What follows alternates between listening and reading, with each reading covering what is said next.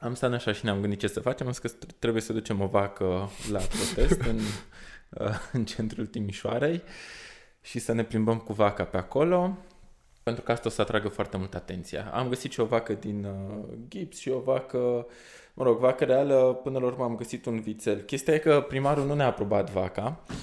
Am făcut o notificare și a scris, mă rog, ce era acolo, aprobat sau da sau ce era, fără vacă, subliniat fără vacă.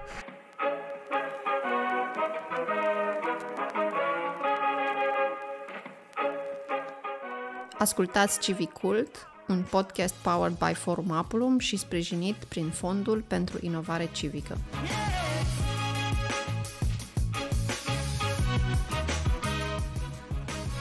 Iată că suntem la al 19-lea episod al podcastului Civicult. Astăzi sunt alături de Mihai Dragoș. Mihai, noi ne știm deja de mulți ani, ne-am întâlnit în diverse contexte, am aflat că ești, ai fost prin Consiliul Județean al Elevilor Alba, cum am fost și eu. Pe urmă ai trecut la reprezentare la nivel de studenți în ANOSR, ai ocupat funcția de președinte, pe urmă ai reprezentat tinerii tot ca președinte, văd că funcția asta surâde, nu mai scap de ea nicicum. Și acum reprezinți și tinerii din Europa.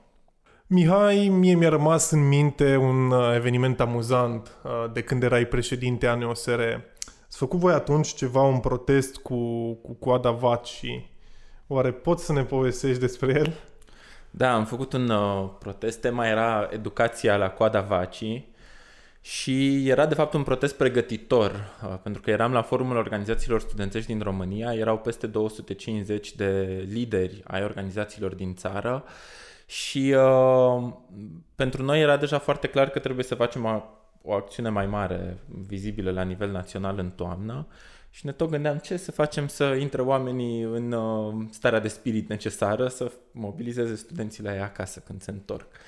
Și am făcut un protest, am stat așa și ne-am gândit ce să facem, am zis că trebuie să ducem o vacă la protest în, uh, în centrul Timișoarei și să ne plimbăm cu vaca pe acolo pentru că asta o să atragă foarte mult atenția. Am găsit și o vacă din uh, gips și o vacă, mă rog, vacă reală, până la urmă am găsit un vițel. Chestia e că primarul nu ne-a aprobat vaca, a aprobat protestul fără vacă. Chiar voiam să întreb cum v-a dat aprobarea pe vacă, adică ce, ce, ce mai mult de atât, adică știu că acum trebuie să faci o notificare pentru a face un protest. Am făcut o notificare și a scris, mă rog, ce era acolo, aprobat sau da sau ce era, fără vacă, subliniat fără vacă. da. Ne-au sunat cei de la poliție, ne-au zis, domnule, n-aveți voie cu vacă, domnule, vaca nu va călca pe spațiul public, pentru că între timp ne-am dat și noi seama că era riscul să meargă vaca pe la terasă și să spargă tot în jur și să se sperie și să fugă și să avem alte probleme sau chiar să se rănească. Și oricum n-am fi vrut nici animalul, nici uh, protestatarii, nici să spectatorii fie, da. să pățească ceva. Și atunci am zis, ok, hai să încercăm totuși să ducem măcar uh, o mașină, ceea ce am și reușit până la urmă să facem. Colegii mei s-au plimbat, nu știu cum au reușit să găsească un vițel într-un final. Uh, a fost luat cu o mașină specială de transport animale, ceea ce iar a fost foarte ok. Și în fine, m-au sunat oamenii, ce, poliția în special, chiar înainte de protest. Domnule, vă închidem protestul, nu aveți voie să-l faceți, nu înțelegeți că nu aveți voie cu vacă. Domnule, vacă nu vă păși pe spațiul public. Domnule, îți joc de mine, nu, înțe- nu înțelegi că n-ai voie cu vacă. Domnule, fac păși pe spațiul public. De unde, pe unde vine? Să blocăm drumul. Nu știu. În fine, și-au reușit șoferii să outsmart the police și să intre cu, cu uh, remorca și cu vițelul în incintă. În fine, și în cursul protestului a fost și momentul de interacțiune cu vițelul. vițelul. Mă rog, când eram lângă mașină, a venit presa, a filmat acolo. Asta a fost destul de scurt. În rest aveam uh, o altă vacă nevie de data asta pe care o căram pe umeri. Și, uh, mă rog, uh, erau, eram scriși foarte mulți dintre noi uh, pe piept, eram la bustul gol, mă rog, pe mine m-au îmbrăcat, colegele nu m-au lăsat, au că eu sunt președinte și trebuie să dau declarații și da, eu da. mă entuziasmasem și eu Dar colegii erau lumea. la bustul gol și... O parte din colegi erau la bustul gol, wow. nu toți, o parte, da. Și majoritatea aveau uh, body paint cu 6% din PIB pentru educație, că practic asta solicitam. Da, și a fost o energie super faină toată lumea s-a entuziasmat și după aceea în uh, noiembrie am făcut și un protest și în centrele universitare în care au participat, noi estimăm că au participat în total în jur de 10.000 de oameni, 9.000-10.000 de oameni însumat din centre, dar era o perioadă, uh-huh. nu mai fuseseră proteste mari studențești din 2001, cred. Adică așa să fie în mai multe centre cu multă lume. Cei mai mulți au fost în Cluj și în Timișoara, 2500-3000 în fiecare.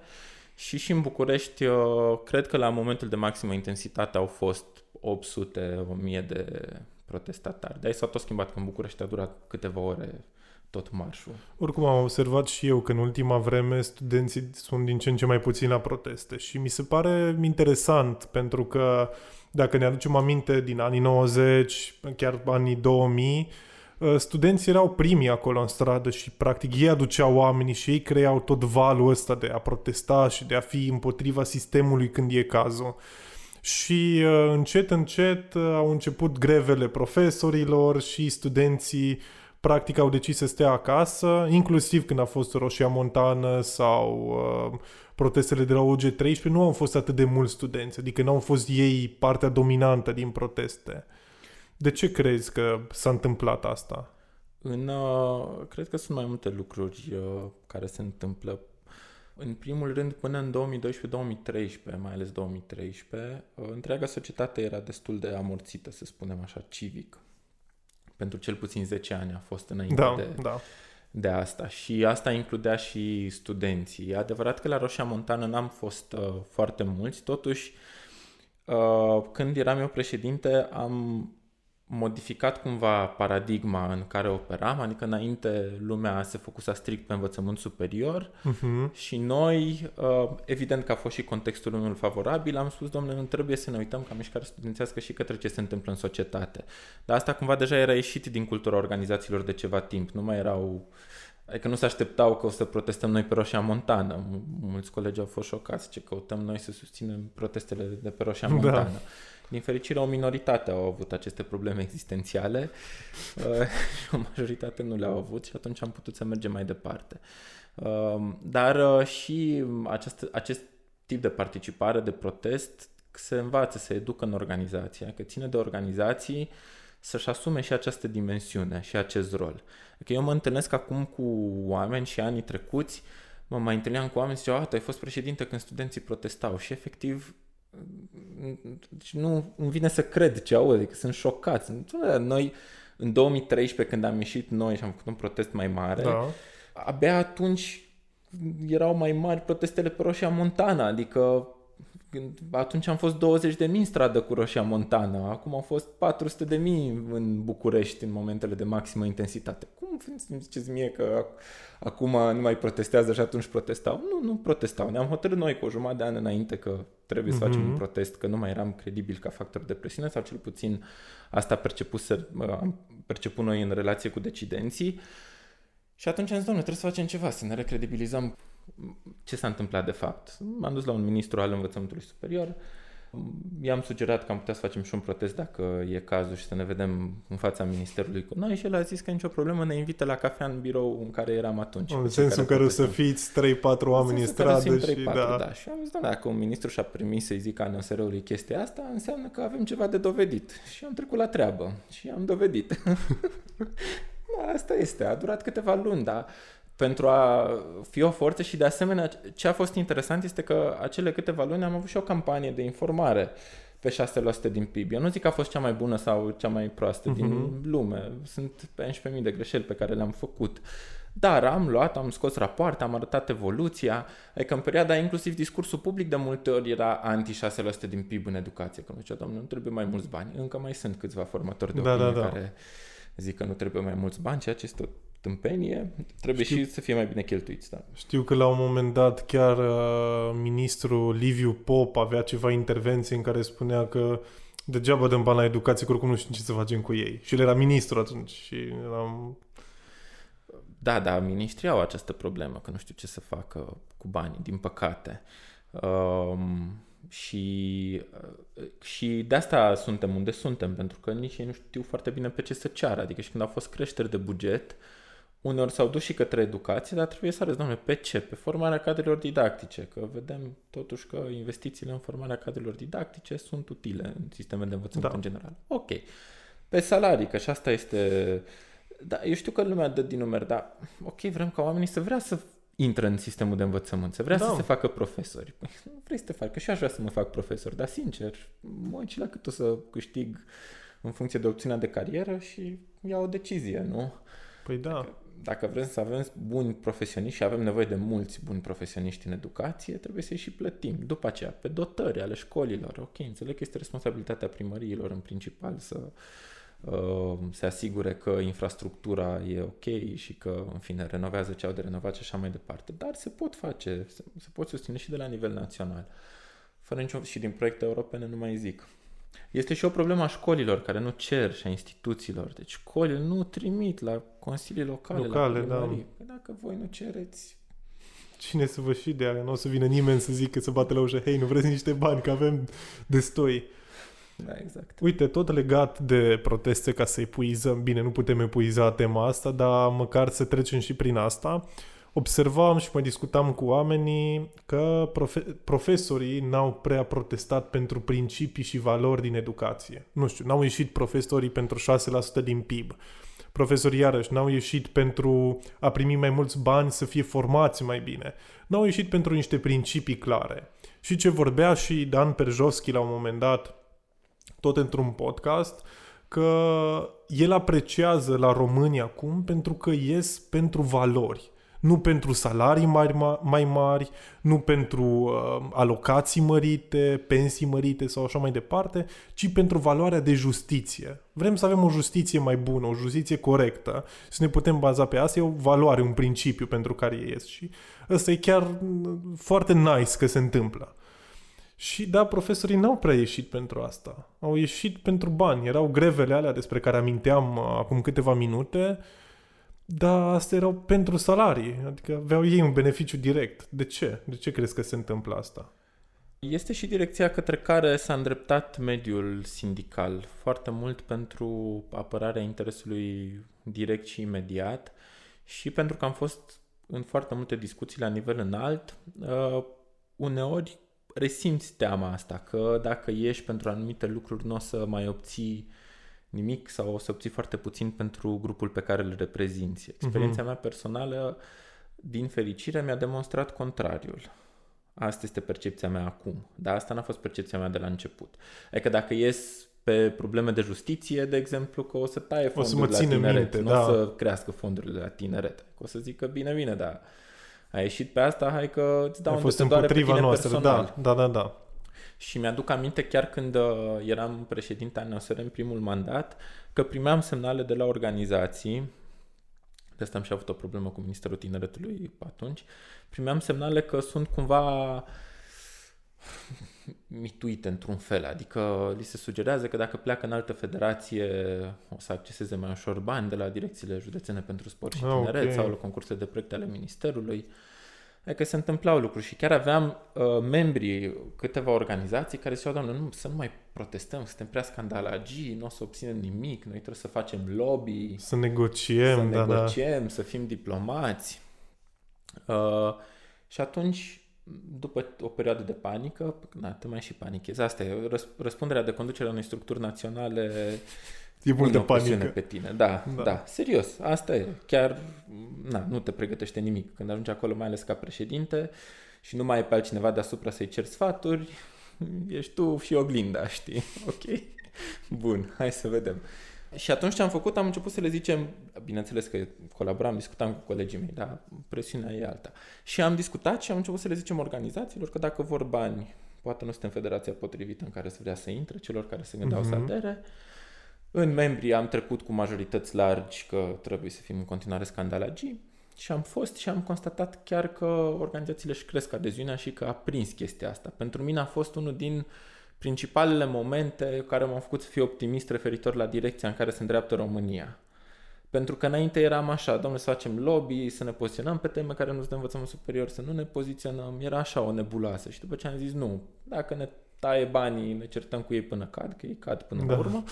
Asta e, noi nu trebuie să mai stăm încă șase luni, că se schimbă, știi, 8 luni, e urât că știi, ne amuzăm, dar într-un fel știm cu toții că nu sunt nemuritori, din păcate. Adică ar fi bine să stea mai mulți ani, dar știam că, na. Și atunci am zis, asta este, putem să suferim câteva luni, o jumătate de an, un an, we stand up for what we believe in, am văzut că membrii susțin atitudinea asta în larga lor majoritate, am mers înainte.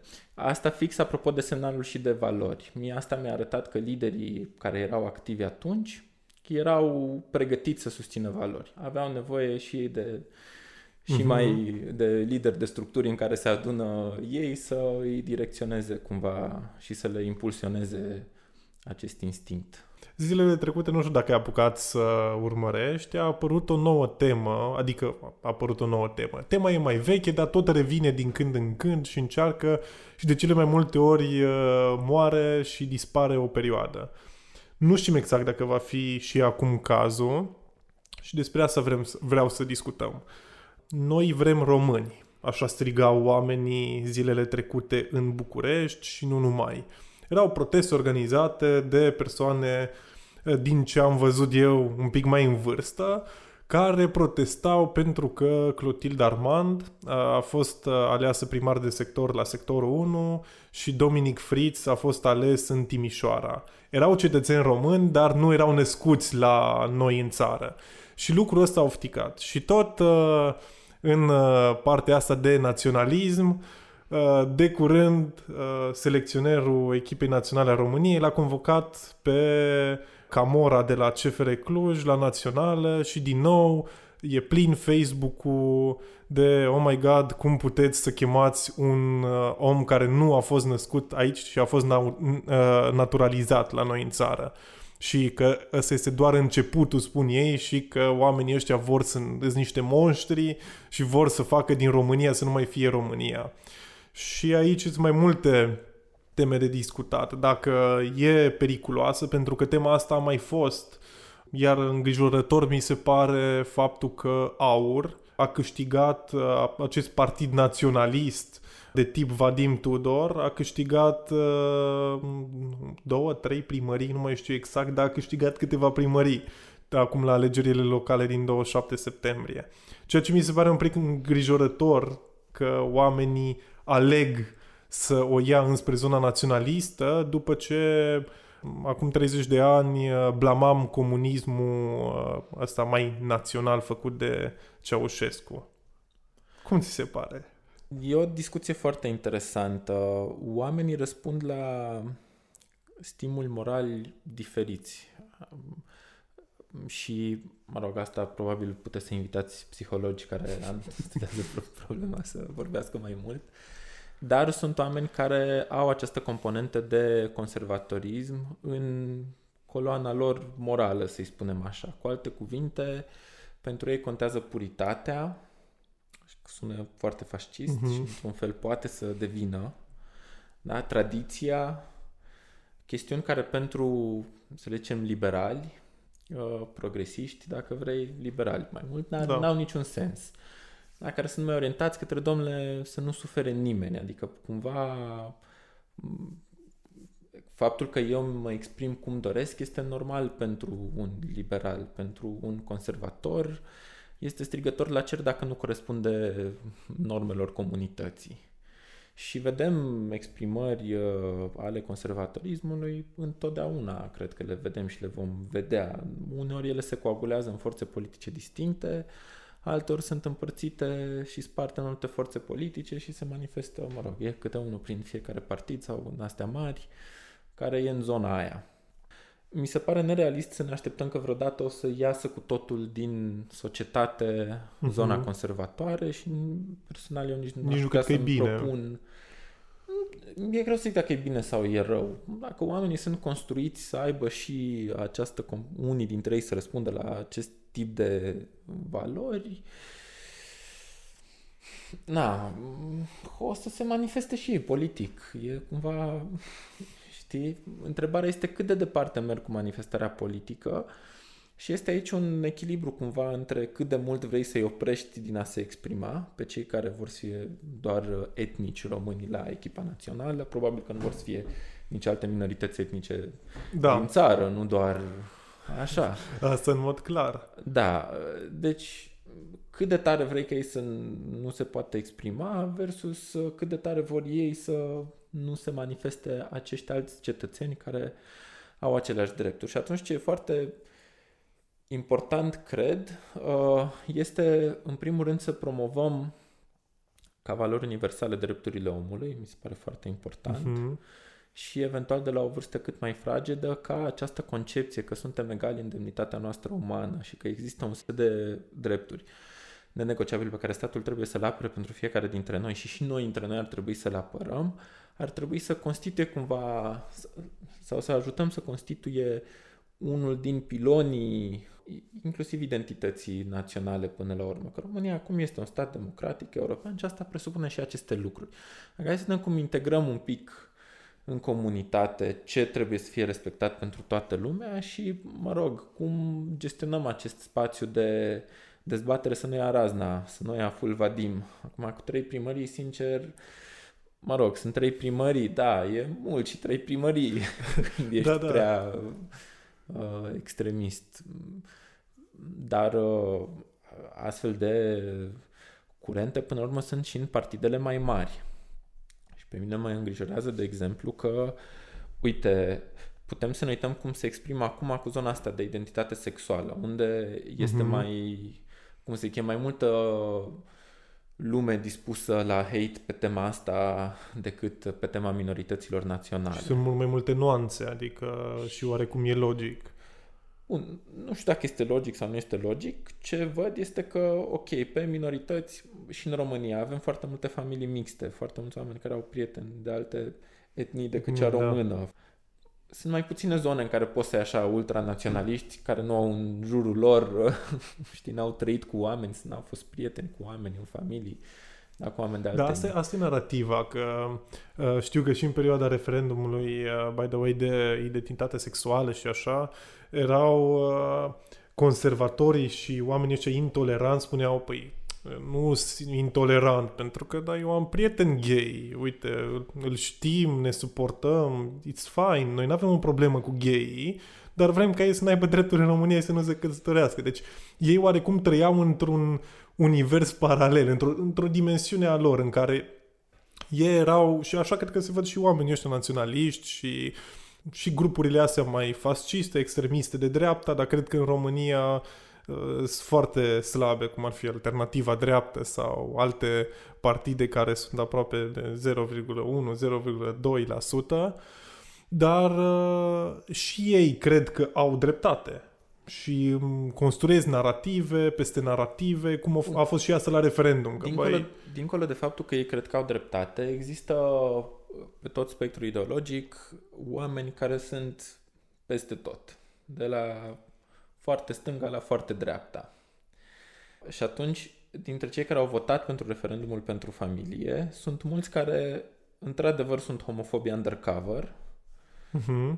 care au probleme cu drepturile civile, sunt și oameni care au pur și simplu o treabă cu noțiunea de căsătorie pe care ei o asociază cu cununia religioasă și probabil n-ar avea nicio problemă cu parteneriatul civil, dar totuși au zis bun, drepturi civile fine, dar... Uh, da, da, mai e și sindromul ăsta slippery slopes, adică da, cereți acum parteneriat civil și peste două săptămâni veniți și vreți să vă căsătoriți în biserica noastră.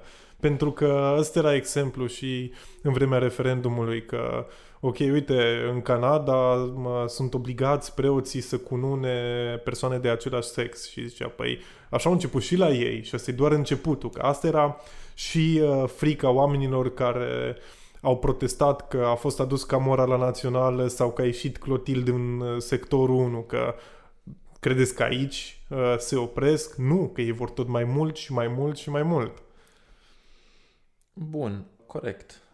Ambele extreme vor maximum. De, de asta sunt extreme. Da, da. Practic. și întotdeauna ele vor argumenta că dacă nu ești cu ei, se va merge tot mai mult în direcția cealaltă. Acum noi venim de la, cel puțin în România, de la o situație în care conservatorismul era dominant și a avut primele șocuri majore. Mm-hmm. Probabil cel cu referendumul a fost da. cel mai mare șoc pe care l-au primit, în sensul în care n-au mai avut susținerea majorității mm-hmm. populației. Uite că ne apropiem încet încet de final și uh, vreau să discutăm așa mai pe scurt un pic o altă temă interesantă care din nou se tot discută și sunt păreri și de o parte și de alta și de data asta o să mă poziționez și eu uh, într-o parte să vedem dacă ești în aceeași parte cu mine sau nu, dar intuiesc că nu.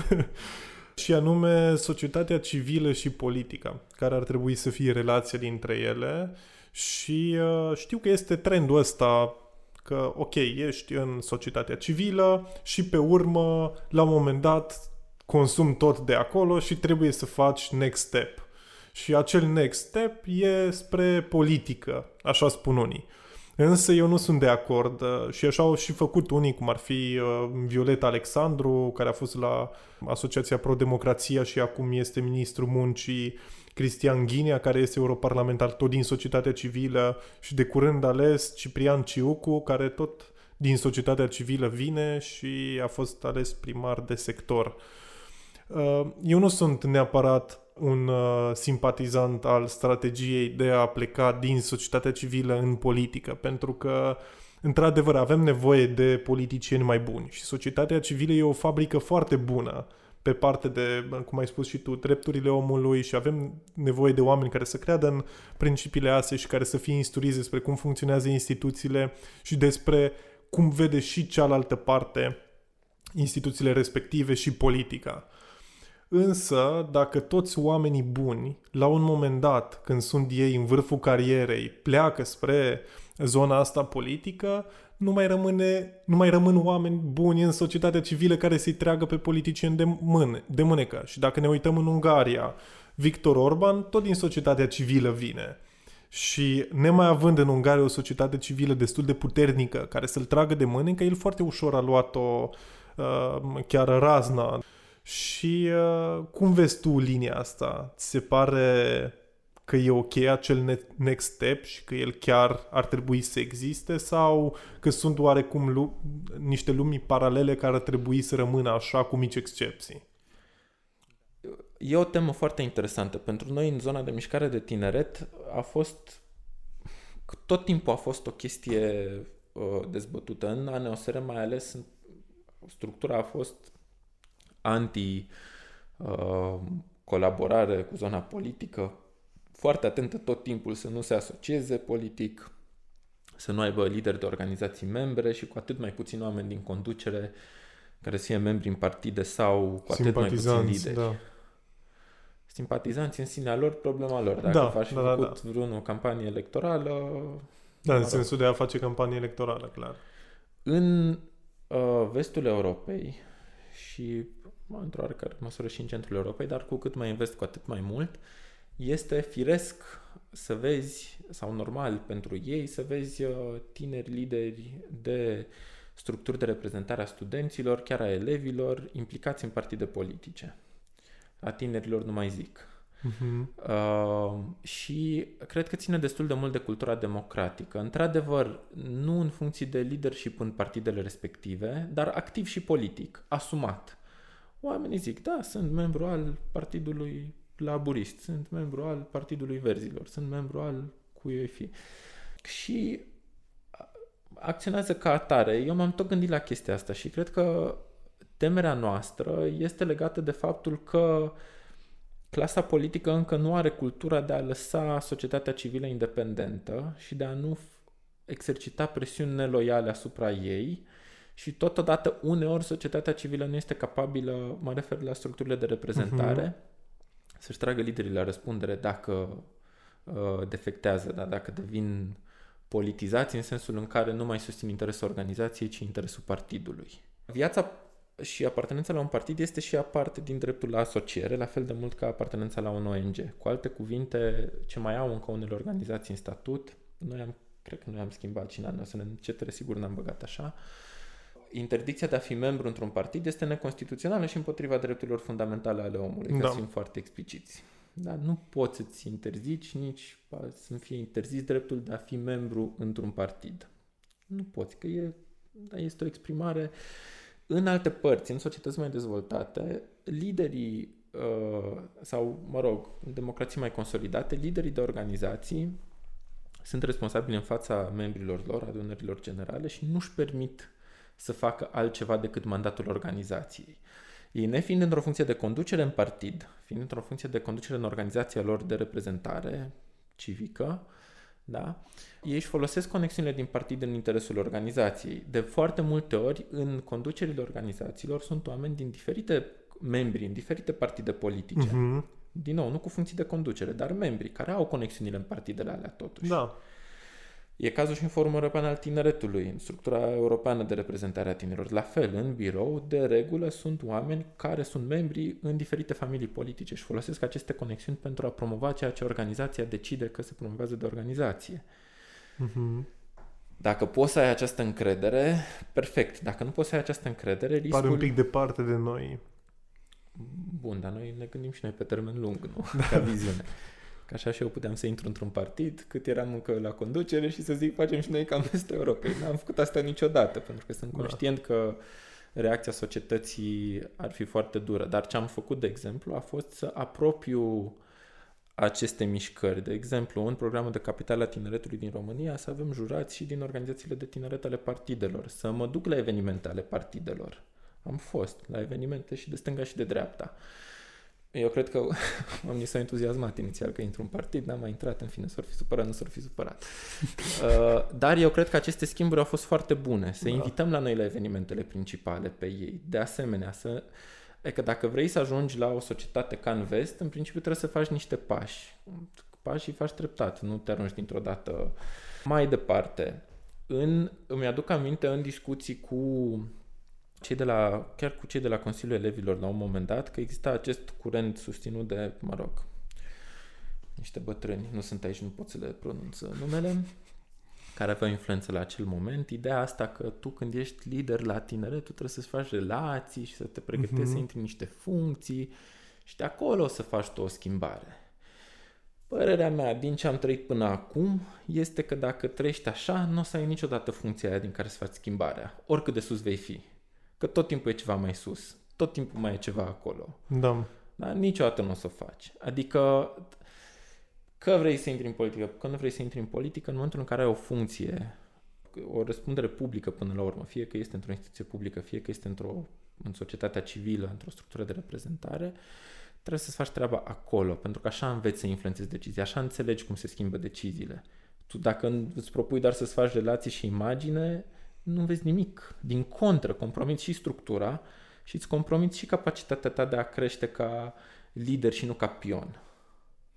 Că dacă oh. ești pion, se găsesc uh, Și ca om de a pe... înțelege administrația până la urmă, pentru că dacă vorbim de politică, oamenii din politică conduc niște administrații care nu sunt ușor de condus. Și dacă nu ai bazele sau dacă nu ai competență în zona asta și perioada în care puteai să acumulezi toate astea, ți-ai petrecut-o încercând să atragi relații, cred că e foarte greu. Este, este și e o pierdere, asta zic, este o pierdere foarte mare, nu recomand nimănui. Când ești într-o funcție, fă treaba acolo, brici. Crede-mă, poți să te cerți cât de tare vrei, că tot o să vrea să te alei în partid politicienii când ai terminat. O să le clipească ochii când o să afle că ai terminat mandatul deci liniștiți, certați-vă sfatul meu către cei da. mai tineri, să se certe cât trebuie. Bine, nu nesimțit și am asta acum o modă cu plângerile penale, care pe mine mă depășește. N-ai, mă rog, citit, cred că nici dreptul codul penal, dar ne apucăm acum. Să facem plângere. Ok, dacă ai indicii clare că s-a săvârșit o infracțiune, da. Dar n-aș folosi eu ca să o aruncăm așa pe masă uh-huh. până 5 minute. La fel, e o chestiune apropo de relația cu decidentul. Deci ca să ai influență, sunt două lucruri care trebuie să se întâmple. Mai ales ca structură de reprezentare cu o acoperire mai mare. Prima, să știi că ești dispus să faci scandal. Adică că poți să-l afectezi, să afectezi imaginea, uh-huh. să ieși public. Și și că ești dispus să ai o colaborare, un parteneriat corect și pozitiv. ambele sunt necesare, că dacă tu te poziționezi strict ca o poziție care nu discute niciodată nimic, ce se va întâmpla este că îți dă bloc, uh-huh. ar veni, adică nu se mai prea uită decât dacă faci nu știu, chestii cu o vizibilitate imensă și n-are încotro, dar altfel o să te ignore și o să-și facă treaba și nici nu o să mai depinde de tine dacă ține cont sau nu. Adică cumva el trebuie să simtă că atunci când tu faci scandal, nu, nu scopul nu este să faci scandal și să-ți faci eventual imagine pe scandal sau să-i faci o poziție sau așa, ci este să-ți obții, de, să-ți treacă deciziile. Și dacă îți trec deciziile, că e și zici mulțumim frumos, dai mâna, uh-huh. faci mhm. două poze, ce mai e de făcut acolo să fii și el fericit. Da, nu văd politica drept o continuare a... Sau nu neapărat o continuare. Nu neapărat, da, nu o exclud, nu mi se pare că e ceva de ce oamenii ar trebui să fugă, cred că e nevoie și de politică. Ce mi se pare important este că dacă ai decis să faci pasul, că discuții... Să-l faci asumat și să nu o joci... Exact, când ai făcut pasul, nu mai ești societate civilă. Da, da, da, da. Gata ce ești, candidezi la primărie sau la Camera Deputaților? Păi nu mai veni să-mi zici tu mie din rolul de societate civilă ce ne sunt opozanții tăi politici, adversarii tăi politici. Că da. Nu, nu, știi? Adică asta, asta mă aștept eu, la această demnitate din partea celor care... Și asumare, adică până la urmă e foarte important să-ți asumi. Da. Uite că ne-am uh, am ajuns și la finalul podcastului. Mihai, îți mulțumesc am avut astăzi o discuție despre politică, naționalism, gen, referendum uh, și chiar și despre ce se întâmplă cu tinerii la nivel european. Cam atât de la noi și vă așteptăm și pentru episodul următor să-l ascultați.